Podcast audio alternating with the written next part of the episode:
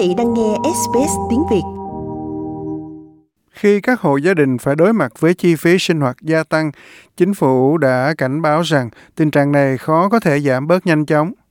Mới ra khỏi cách ly vì COVID, Tổng trưởng Ngân khố Jim, Cham- Jim Chalmers thừa nhận thực tế về tình hình tài chính của đất nước.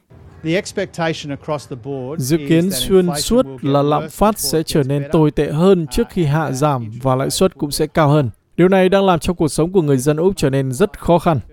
Ông Chalmers cũng cảnh báo chính phủ sẽ không chấp nhận các báo cáo một số công ty có thể lợi dụng thị trường trong lúc này và cơ quan giám sát bảo vệ người tiêu dùng đã được yêu cầu điều tra.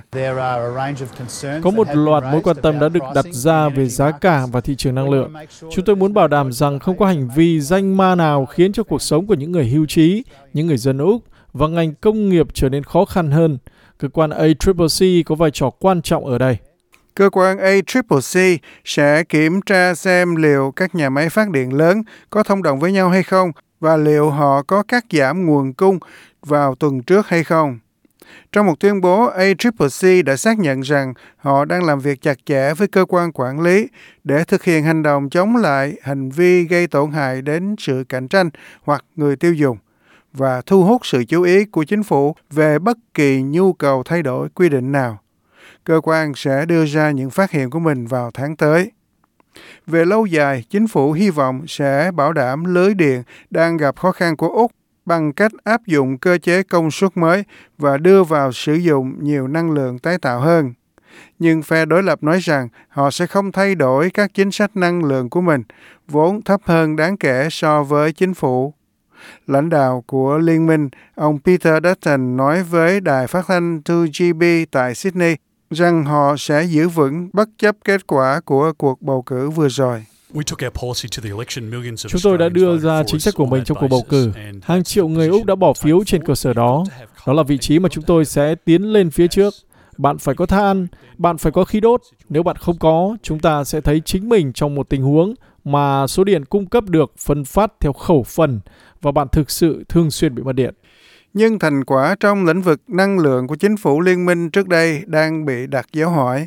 Một cuộc điều tra của Nine Newspaper cho thấy năm 2019, chính phủ Morrison đã cam kết đầu tư 1 tỷ Mỹ Kim vào các dự án năng lượng mới, bao gồm 5 nhà máy phát điện chạy bằng khí đốt, 6 nhà máy thủy điện và một công trình nâng cấp than. Trong số 12 dự án đã hứa, không cái nào được hoàn thành, một số dự án vẫn đang được xem xét và một số đã bị loại bỏ hoàn toàn. Điều này gây áp lực nhiều hơn lên chính phủ lao động trong việc thực hiện các dự án của chính họ. Giá năng lượng cao đang góp phần khiến lạm phát leo thang và thống đốc ngân hàng dự trữ ông Philip Lowe đã báo động ngân hàng có thể tăng lãi suất lên nữa. Giá xăng dầu đã tăng hơn nữa do diễn biến toàn cầu và triển vọng giá bán lẻ điện và khí đốt đã được đẩy lên cao hơn do áp lực rõ ràng về công suất trong lĩnh vực đó. Và kết quả là chúng tôi đang dự kiến lạm phát sẽ đạt đỉnh ở mức 7% trong quý tháng 12. Ngân hàng Trung ương cho biết chính những áp lực trong nước đang làm gia tăng lạm phát, cũng như các yếu tố quốc tế đang diễn ra bao gồm xung đột ở Ukraine và các vấn đề về chuỗi cung ứng trên thế giới. Ngân hàng dự trữ cố gắng nêu bật những mặt tích cực trong một môi trường ngày càng khó khăn.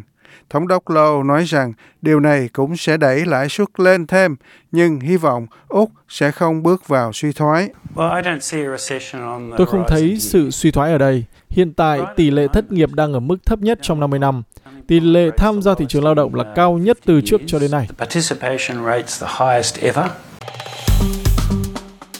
Like, share, comment. Hãy đồng hành cùng SBS tiếng Việt trên Facebook.